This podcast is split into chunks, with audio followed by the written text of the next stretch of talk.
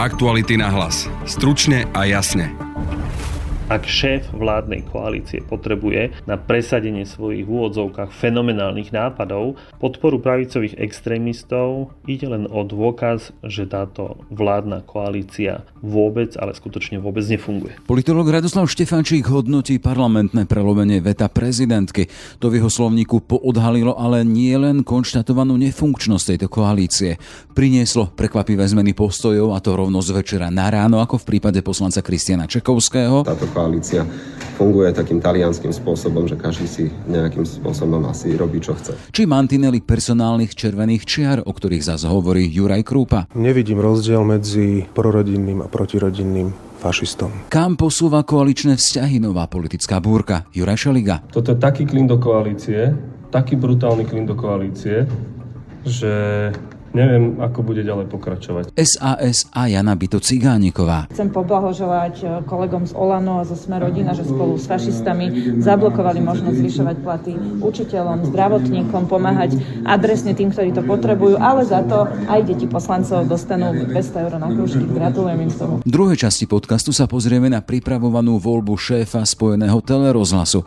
Ak by ho volili odborníci, už by v tom bolo jasno, tvrdí Anna Sámelová. Voľbe vyčíta zbytočnú politizáciu. 30 rokov sa zmietame v tom, že nevieme nájsť vyhovujúcu polohu pre rozhlas a televíziu Slovenska, pretože všetko zbytočne politizujeme tam, kde netreba. Je streda, 22. jún, počúvate podcast Aktuality na hlas. Dnes s Adamom Olešom a Jaroslavom Barborákom. Pomáhať detským hrdinom je naša srdcovka. Pridajte sa k nám. Srdcepredeti.sk.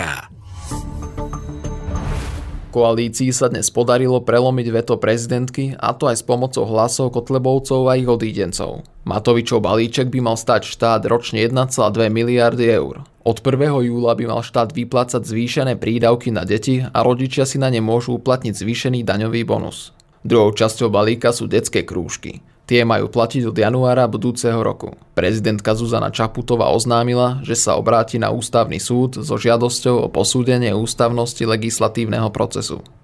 Dnes rodiny vyhrali a chcem povedať, že chvála Bohu, a zároveň veľké vďaka všetkým ľuďom, ktorí či už držali palce, alebo sa modlili, prosili, lobovali, alebo všetko urobili preto, aby sme rodiny cez palubu nehodili. Som na nich, na všetkých hrdý a som rád, že sme spoločne tento boj vyhrali, a to nebol boj pár poslancov v parlamente. To bol boj miliónov ľudí na Slovensku.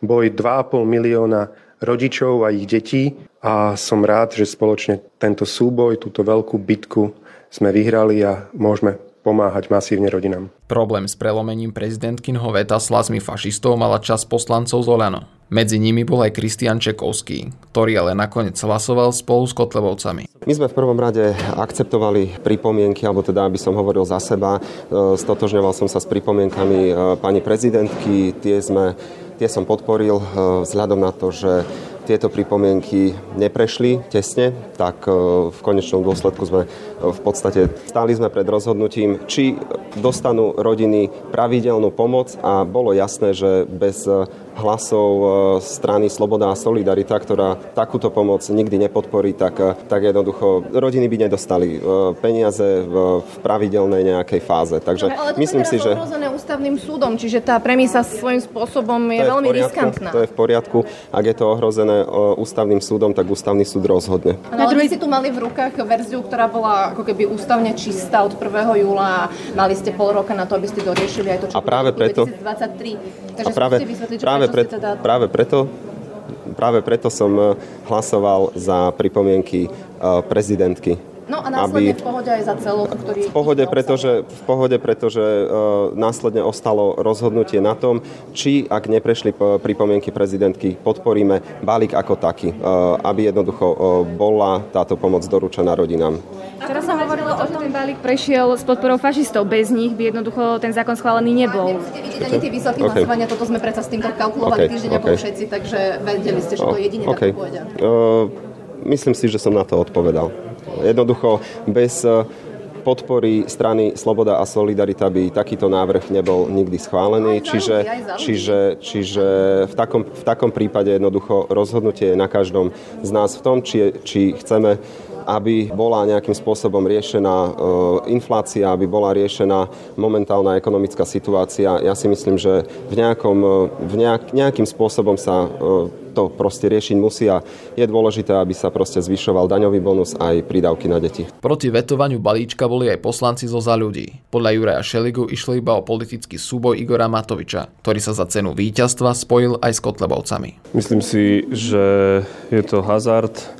Teraz to má v rukách úplne ústavný súd. Na stole bolo úplne čisté riešenie a to je to, že tri koaličné strany boli pripravené rokovať a hlasovať o pripomienkach pani prezidentky. Olano nechcelo ustúpiť a zvolilo si cestu spolupráce s SNS. My sme ponúkali riešenie, ktoré je úplne praktické a pragmatické. A to už podľa mňa nebolo zo strany kolegov o pomoci rodinám, ale bol to politický súboj. A oni si rozhodli zobrať spojencov zo strán tých, ktorí ešte pol roka dozadu alebo rok dozadu ich chceli vešať, ktorí spochybňujú COVID, ktorí spochybňujú vojnu na Ukrajine. A ja som to hovoril kolegom, že oni si neuvedomujú to, že prekračujú Rubikon. Proste toto je legitimizácia niekoho, kto nemá byť legitimizovaný. Ak sa vrátim spätne, hoď to neradi počúvate, to prvé hlasovanie by prešlo aj bez nich. Bolo tam plávajúce kvórum, proste prešlo by to. Toto bolo úplne jasné, že bez nich proste neprejde. A keď viete, že tri strany vám podávajú pomocnú ruku, a myslím aj Borisa Kolára, ktorý povedal, že on je za pripomienky prezidentky, ale počká na to, čo povie Igor Matovič, lebo je to jeho zákon. Tak sa nemôžete tváriť, že tu rozprávate o tom, že chcete, aby koalícia dobre fungovala a podobne. Toto je taký klin do koalície, taký brutálny klin do koalície, že neviem, ako bude ďalej pokračovať. No a čo to môže znamenať v praxi pre koalíciu? Ustojíte to? Pozrite, pán Heger sľubuje, že Matovič nebude útočiť na Sulíka. Matovič ide do Postoja a vysmeje sa Hegerovi, že on ako nepočul o tom a že mu to zabudli povedať, alebo ako to povedal. Priznám sa, budem hovoriť s premiérom. Nechcem dávať silné vyhlásenia, ale už druhýkrát za mesiac mám vnútorný pocit, že neviem, či chcem pokračovať v tejto koalícii. Toto bol obyčajný politický súboj, ktorý na to, aby Igor Matovič vyhral, sa rozhodol použiť SNS. Toto sú proste fakty. A navyše, opakujem, a to je úplne kľúčové, že tu bolo na stole riešenie, aby od 1.7. mali rodiny pomoc, teda deti, prídavky, poznáte tú úpravu. A mali sme pol roka na rokovanie. Greling, Kolár, Remišova hovorili, ideme pomôcť a pomôžeme. Matovič povedal, že nie. Týmto, čo urobil, podľa mňa ohrozil, respektíve je ohrozená proste stabilita koalície. A navyše, naviac, keď ide o vec, tak je ohrozené to, že či tie rodiny niečo dostanú, lebo nevieme, čo urobí ústavný súd. Za prelomenie veta nehlasoval poslanec Olano Juraj Krupa, ktorý odmietal hlasovať s fašistami, no o odchode zo strany neuvažuje. Ja som hlasoval tak, ako som hlasoval a ja hlasovanie s fašistami osobne považujem za problém. To bol jeden z dôvodov, prečo som sa aj rozhodol takto hlasovať. Toto sú také principiálne postoje, ktoré zastávam. Ja jednoducho nevidím rozdiel medzi prorodinným a protirodinným fašistom. Čiže toto podľa mňa nie je tá správna cesta. Ja som skôr dúfal v to, že sa pripomienky prezidentky príjmu a že sa bude hľadať nejaké východisko alebo nejaká dohoda v rámci štvorkoalície. Toto je pre mňa priorita, toto je pre mňa dôležité, pretože ja si ctím koaličnú zmluvu a podporujem naďalej túto koalíciu aj túto vládu. Týmto hlasovaním sa nič nemení, ja som len tým vyjadril svoj postoj, svoj názor, ktorý som prezentoval aj predtým a za svojím slovom si stojím. Na to, že sa podarilo, ako Matovič presvedčil vašich kolegov, ktorí tiež predtým tvrdili, že nebudú hlasovať a zrazu teraz hlasovali. Čo sa týka ich rozhodnutia, hovorím, to bolo vyslovene na ich rozhodnutí a akože úprimne mám za sebou asi najťažšie rozhodovanie momentálne, čo odtedy, čo som v politike, lebo tam zvažujete viaceré faktory. A ja som si bol plne vedomý aj toho, že v podstate to hlasovanie, ktoré potom ako spravili aj kolegovia, či Stančík alebo ďalší, tak u nich prevážili iné argumenty a to je vyslovene to, že dobre, neprešli pripomienky prezidentky, tak čo teraz? Hej, potrebujeme teda nejakým spôsobom pomáhať ľuďom, no s tým súhlasím, ale my budeme potrebovať pomáhať viacej a rôznym skupinám ľudí. Čiže toto je jedna vec, ale čaká nás ešte niekoľko ďalších takýchto rokovaní a rozhodnutí, o ktorých budeme musieť hlasovať. Takže ja ich viem pochopiť, že sa rozhodli nakoniec takto, že teda dobre, aspoň teda nech tam niečo je a bude sa čakať na rozhodnutie ústavného súdu. Pán Šeliga za ľudí povedal, že potom to bude možno zvažovať odchod z koalície, že teda ohrozuje tú koalíciu. A čo si vy o to myslíte? To sú silné vyjadrenia, bičujú nám emócie a povedzme si to na rovinu a tie emócie sú naozaj silné v poslednej dobe. Čiže si myslím, že je dobré, že už ide leto, že sa situácia trošku ukludní a myslím si, že aj Šeliga sa možno trošku ukludní, že to trošku rozmyslí, pretože jedna vec je odchod z koalície v poriadku a teda nabúrávanie tej väčšiny, ktorú v parlamente máme. Čo ja očakávam, že by sa malo stať, nie, že robiť nejaké demonštratívne odchody alebo niečo podobné, ale ja to urobím tak, že jednoducho zostávam a budem tvrdý a budem kritický. My potrebujeme otvorene a kriticky diskutovať. Keby niečo podobné urobil Smer počas svojej vlády, že nejaký zákon by prešiel len za pomoci fašistov, myslíte si, že ako by reagovala táto koalícia? No na to si viete zodpovedať aj sami. Ináč je to tak trošku tragikomické, pretože drvivú väčšinu rôznych hlasovaní, ktoré sme tu mali, vlastne Smer hlasoval s fašistami, hej. Čiže toto sú veci, kde môžeme očakávať, že ja si neviem predstaviť, že by bola nejaká prorodinná koalícia, v ktorej by figurovali fašisti, ale takéto nejaké akože jednorázové využívanie fašistických hlasov mi sami bridí. No ale tak samozrejme, že tu hrozí práve to, že Fico by išiel do koalície práve s fašistami a to by sme potom tu zažili iné z Eldorado. Čiže našou úlohou je zamakať, urobiť potrebné kroky tak, aby sa ľuďom zlepšila sociálna a ekonomická situácia, aby sme mohli vo voľbách v roku 2024 znova o tie hlasy zabojovať, o ktoré sme prišli, aby sa nám tu nevrátili komunisti s fašistami. Pri hodnotení prelomenia prezidentkinho veta prorodinného balíčka Igora Matoviča je potrebné mať na zreteli tri aspekty. Politológ Radoslav Štefančík hodnotí parlamentné prelomenie veta prezidentky. Ten prvý je hodnotenie toho, komu vlastne tento balíček pomôže. Na jednej strane sa môže zdať, že rodičia sú v tejto chvíli víťazi a Matovičov balíček im pomôže prekonať aktuálne zlú finančnú situáciu. Problém je však v tom, že na podporu tohto balíčka Igor Matovič niekde musí zobrať. A berie tam, kde chýbajú peniaze, respektíve budú chýbať peniaze. Mám na mysli hlavne samosprávu, ktorá, a to treba podotknúť, dosť intenzívne ovplyvňuje životy ľudí, vrátane príjemcov Matovičovej podpory. Ak mestá a obce nebudú mať na financovanie niektorých základných služieb, ako napríklad prevádzka škôlok, sociálnych služieb alebo mestskej hromadnej dopravy, buď tieto služby obmedzia, alebo zvýšia miestne dane a poplatky, aby ich mohli financovať. No a celý tento balíček bude mať potom podobu prelievania vody z jedného pohára do druhého, čoho dôsledkom vôbec nebude zvyšovanie úrovne ľudí. Druhý faktor tohto opatrenia, s ktorým treba rovnako počítať, je to, že hlava štátu môže dať túto zákonnú úpravu na analýzu ústavného súdu.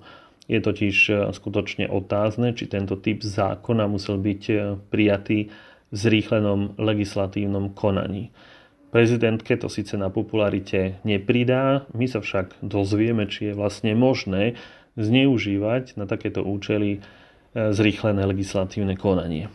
A v neposlednom rade netreba zabudnúť upozorniť na fakt, že Igorovi Matovičovi prešiel balíček iba vďaka hlasovaniu pravicových extrémistov. Teda tej opozičnej strany, ktorej predseda je právoplatne odsúdený za to, že sympatizoval s hnutím smerujúcim k potláčaniu základných práv a slobôd. Práve toto je veľmi zlá vizitka tejto vládnej koalície, konkrétne Igora Matoviča, pretože bez ohľadu na to, kto vykonáva funkciu predsedu vlády, líder tejto vládnej koalície je predsa predseda najsilnejšej parlamentnej strany. Ak šéf vládnej koalície potrebuje na presadenie svojich v úvodzovkách fenomenálnych nápadov podporu pravicových extrémistov, ide len o dôkaz, že táto vládna koalícia vôbec, ale skutočne vôbec nefunguje. Pred poslancami parlamentu je voľba šéfa RTVS. Práve 22. jún mal byť dňom D pre nový začiatok tejto verejnoprávnej inštitúcie s novým mužom na čele. Voľba zatiaľ figuruje v závere programov aktuálnej schôdze. V hre je teoreticky 8 mien. Odborná komisia odporúčila po nedávnom vypočutí na 2, a to Tibora Búzu a Ľuboša Machaja. Voľba je samozrejme na poslancoch. Existujú však mechanizmy, ktorými by podobu verejnoprávnej inštitúcie mohli ovplyvňovať aj jej koncesionári, a teda my, čo si ju platíme, verejnosť, ktorá je v samotnom názve média. Téma pre Annu Sámelovú z katedry žurnalistiky Univerzity Komenského v Bratislave a nikdejšiu riaditeľku spravodajstva, či už v Slovenskom rozhlase a neskôr aj v spojenej RTVS. Pekný deň prajem. Pekný deň prajem. Doplním, že ste boli súčasťou odbornej komisie pri vypočutí kandidátov na generálneho riaditeľa RTVS. Tým hlavným dôvodom, pre ktorý sa však teraz rozprávame, váš odborný záujem o tému a samotný koncept verejnoprávnosti či verejnej služby. A keby sme teda išli k tomu, že na počiatku bolo pri verejnoprávnosti, prišli by sme k tej bájnej BBC v Británii? Asi áno, na európskom kontinente celkom určite, hoci aj v Spojených štátoch, ktoré fungujú v podstatne menej regulovanom prostredí ako európsky kontinent, sa verejná služba ako rozhlasová televízne vysielanie uplatnila, ale v celkom inej podobe. Tam prosto nie sú verejnoprávne médiá, iba súkromné médiá, ale verejnú službu dokážu v rozhlasom a v televíznom vysielaní napĺňať rovnako súkromní, ako aj štátni alebo verejnoprávni vysielatelia. Čiže ak sa bavíme o tom, že verejnoprávnosť ako nejaký pomyselný stred medzi excesmi súkromnej sféry a excesmi štátnych vplyvov, v tom prípade musíme ísť do bájnej BBC. A poďme k tomu konceptu samotnej teda verejnej služby, lebo to je aj v definícii rozhlasu a televízie v zákone, kde sa hovorí o tom, že je poslaním je služba verejnosti, sa potom ďalej ešte špecifikuje ako. Čím je tento samotný koncept dôležitý pre jednu spoločnosť, lebo tá verejnoprávnosť tej Británie z BBC sa preniesla širým svetom. Čím to je dôležité pre jednu krajinu? A túto mierim sme v kontexte voľby generálneho riaditeľa a tým smerom k tomu, že čím je vlastne dôležitá táto voľba pre spoločnosť? Koncept verejnej služby v rozhlasovom alebo v televíznom vysielaní a vôbec koncept verejnej služby vo všeobecnosti je záležitosťou vysokej morálky a vnútornej morálnej a etickej integrity človeka.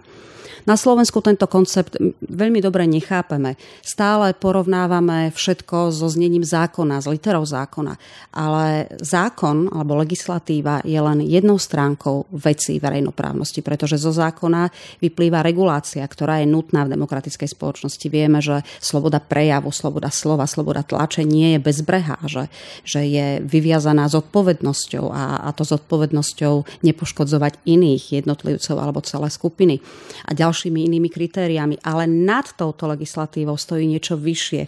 Kedysi v starých školách sa tomu hovorilo, že vyšší princíp.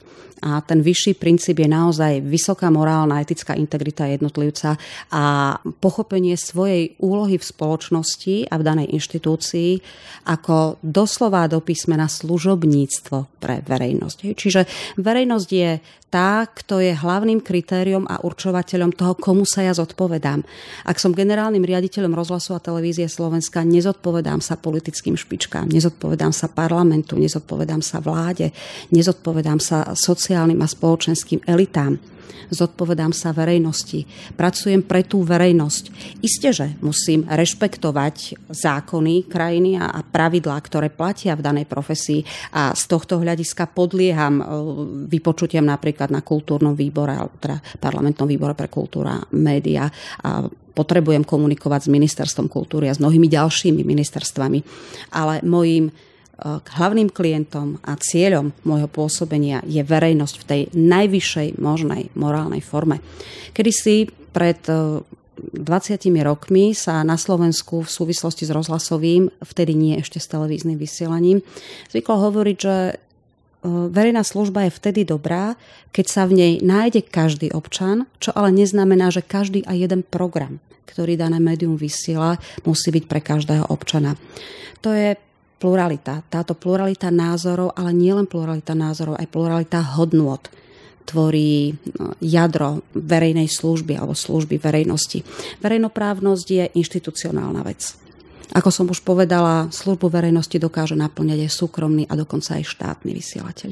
A poďme k tomu, lebo sme vyšli do takej vysokej sféry, také v podstate až inštitucionálneho neba, keď hovoríme o vysokých požiadavkách na morálku, na etiku, ale keď to zasadíme do toho slovenského kontextu, vy ste aj v jednej z tých svojich štúdií napísali teda, že sa u nás už 30 rokov verejnoprávne médium zmieta medzi štátnym dirigizmom, a to sú tam tí politici, ktorí majú svoje tlaky a záujmy, a potom tlakom rôznych lobby, či producentských, či týchto. A tuto, keď hovoríme o teorizme, kde si strašne vysoko, ale poďme dole na zem. A teraz sa volí generálny riaditeľ inštitúcie, ktorá aktuálne nemá nejaké dobré meno na Slovensku. Sú za tým rôzne kauzy, či so spravodajstvom, či s inými vecami. Prečo ľudia majú mať záujem a prečo si majú sledovať jednu voľbu tejto inštitúcie, keď tá jej povesť je taká, aká je? Na Slovensku sa morálka a etika vôbec nejako mimoriadne necení. Máme sklon preceňovať práve legislatívu a zákony, čo je v súlade so zákonom, to považujeme za správne a korektné, ale je množstvo vecí, ktoré môžu byť v súlade so zákonom a vôbec nemusia byť v súlade s morálkou alebo s etikou človeka. A na Slovensku panujú nedobré mravy. Ústavný súd pred mnohými rokmi zadefinoval dobré mravy ako ustálené spôsoby správania sa a konania obyvateľov krajiny. Dobrými mravmi je to, čo my, obyvateľia tejto krajiny, dokážeme akceptovať ako priateľné, že sme ochotní to znášať. No a keď sa pozrieme na tú realitu, tak zistíme, že dobré mravy na Slovensku sú korupčné a klientelistické, sú populistické, sú propagandistické. To je to, čo my na Slovensku dokážeme tolerovať a to považujeme za dobré mravy, ale v kontexte vyspelých západných demokracií sú to nedobré mravy. Čiže od toho potom vlastne treba odvíjať aj to, čo ste spomínali, že 30 rokov sa zmietame v tom, že nevieme nájsť vyhovujúcu polohu pre rozhlas a televíziu Slovenska, pretože všetko zbytočne politizujeme tam, kde netreba, pretože sa pokúšame vytvárať falošnú pluralitu. Sugerujeme si, že pluralita názorov je, že musia dostať priestor rovnaký, napríklad po 5 sekúnd. Všetky názorové prúdy, ktoré sú, ale v aritmetickom priemere predsa netkvie ani pravdivosť, ani pluralitnosť, ani vyváženosť. Veď niečo také ako pravda, čiže zhoda s realitou v našich životoch existuje. A keď mám dvoch ľudí, jeden hovorí názor za, druhý hovorí názor proti, tak pravda nie je uprostred. Veď predsa jeden z tých dvoch môže mať úplnú pravdu a druhý sa môže úplne mýliť. Alebo naopak, niekto môže mať tej pravdy viac a ten druhý menej. A to, čo sa tu 30 rokov presadzuje vo vysielaní Slovenského rozhlasu a Slovenskej televízie, a to je ten aritmetický priemer, názor za, názor proti, všetkých 7 názorov po 5 sekúnd pre každého, to nie je ani pluralita názorov, ani vyváženosť, ani nestrannosť, ani objektívnosť nie. Samotný zákon o RTVS hovorí o celkovej vyváženosti. V tom zmysle teda, že aby to nebolo o tých sekundách či minútach.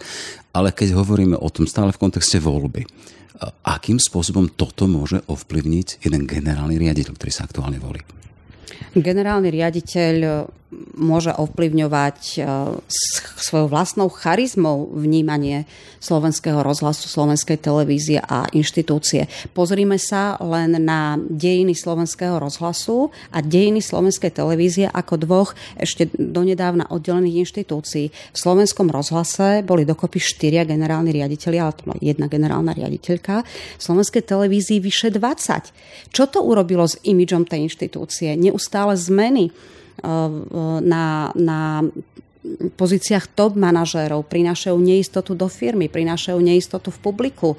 Diváci nerozumejú tým zákulisným veciam, iba vidia, že inštitúcia nie je v poriadku, lebo je tam opäť nový riaditeľ. S novým riaditeľom ale prichádza dlhé obdobie, keď sa potrebuje adaptovať, zorientovať, keď vytvára nový manažment. Lenže s príchodom nového manažmentu do živého organizmu redakcie sa mení duch redakcie. Tam to vnútorné napätie medzi zamestnancami a ich manažérmi je veľmi dlhé obdobie, veľmi, veľmi citeľné.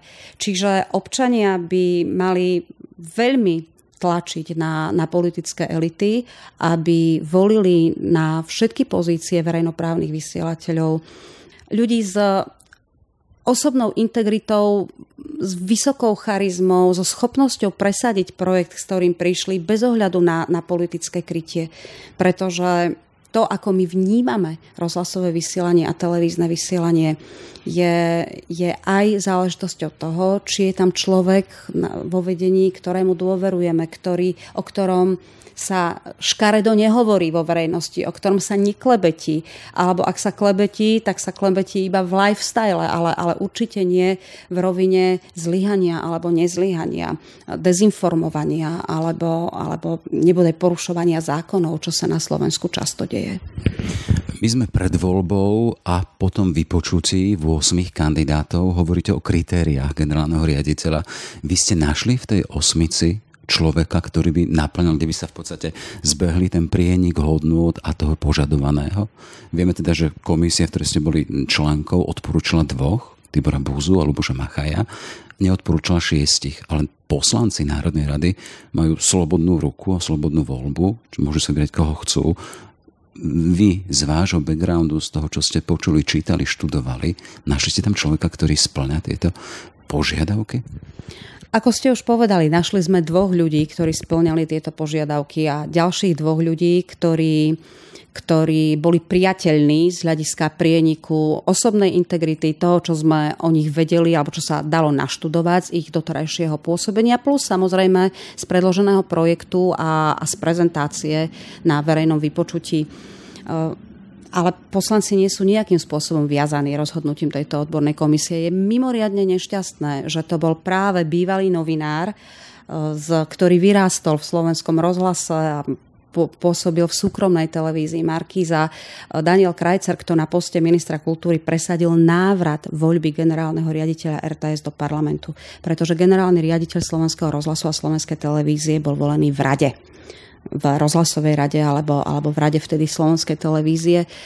A po roku 2010 sa, respektíve od roku 2011 sa táto voľba vrátila do rúk poslancom a znovu sa teda spolitičnelo niečo, čo politickým byť nemuselo. Je isté, že keby odborná komisia poradná volila generálneho riaditeľa, tak by sme ho už mali, pretože celá atmosféra bola nastavená tak, že hodnotové kritériá a projektové kritériá sa brali na roveň. Že sa nejakým spôsobom neposudzovalo, že toto je projekt, toto je verejné vypočutie a toto je morálna osobná integrita. Všetci členovia tej poradnej komisie vnímali každého uchádzača ako ľudskú bytosť, ktorá má aj racionálne rozmery, aj emocionálne rozmery, do ktorej vstupuje nielen projekt, ale aj schopnosti presadiť tento druh projektu na Slovensku. Teraz prosím, hovoríte, že keby volila odborná komisia, už by bol riaditeľ. Kto by to bol? To vám neviem v tejto chvíli povedať, pretože takto u nás na tej komisii nikdy otázka nestála. My sme si zvolili metodiku, ktorá hovorila o tom, že vytvoríme 3 kategórie. Kategóriu zelených, čiže odporúčaných kandidátov, kategóriu oranžových, čiže priateľných kandidátov a kategóriu červených, čiže nepriateľných alebo neodporúčaných kandidátov. Ale nepochybne by sme sa boli bývali zhodli na jednom zmien. V krajnom prípade by bola dvojkolová voľba, že by bolo ešte druhé kolo. Atmosféra... Čiže rozstrel Búza Machaj? My sme na pôde odbornej komisie, samozrejme teraz modelujeme. Teraz veľmi modelujeme, ale...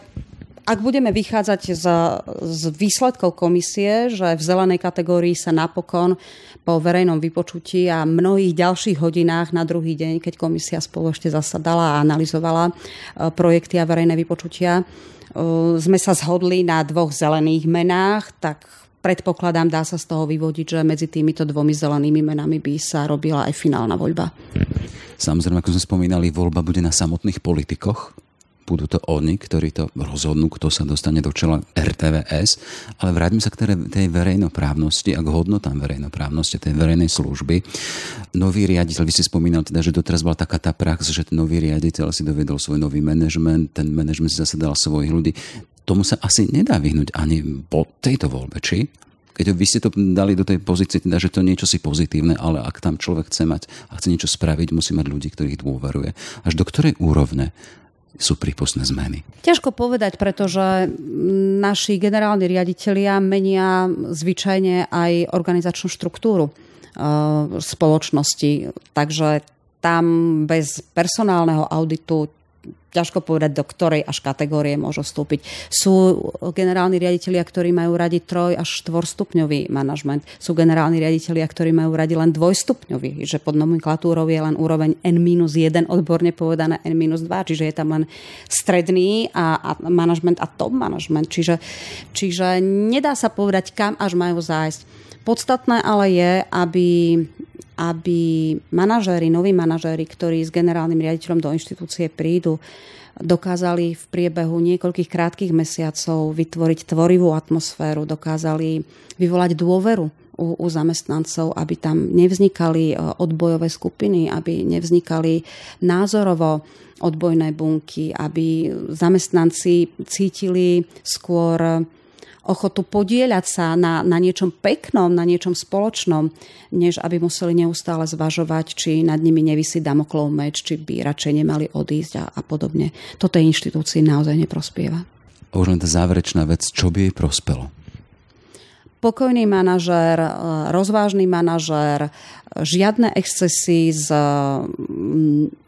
oblasti pravdivého, spravodajského, dezinformačného a najmä láskavý prístup verejnosti, vrátane novinárskej verejnosti, aspoň v začiatkoch, pretože každý nový riaditeľ potrebuje nejaký čas na nábeh. Ak sa politikom dáva 100 dní, tak možno by sme mali všetci dať 100 dní novému manažmentu v rozhlase a televízii Slovenska, aby sa zorientoval v problematike a aby ukázal, čo reálne chce urobiť, pretože papier v projektoch znesie všetko. Realita môže byť celkom iná. Konštatuje Anna Sámelová z katedry žurnalistiky Univerzity Komenského v Bratislave. Všetko dobré, nech sa darí. Ďakujem pekne za pozvanie, pekný deň. Aktuality na hlas. Stručne a jasne. Sme v závere. Za pozornosť ďakujú Adam Oleš a Jaroslav Barborák. Srdce pre deti už viac ako 15 rokov odstraňuje bariéry vo vzdelávaní. Pridajte sa k nám. Srdcepredeti.sk.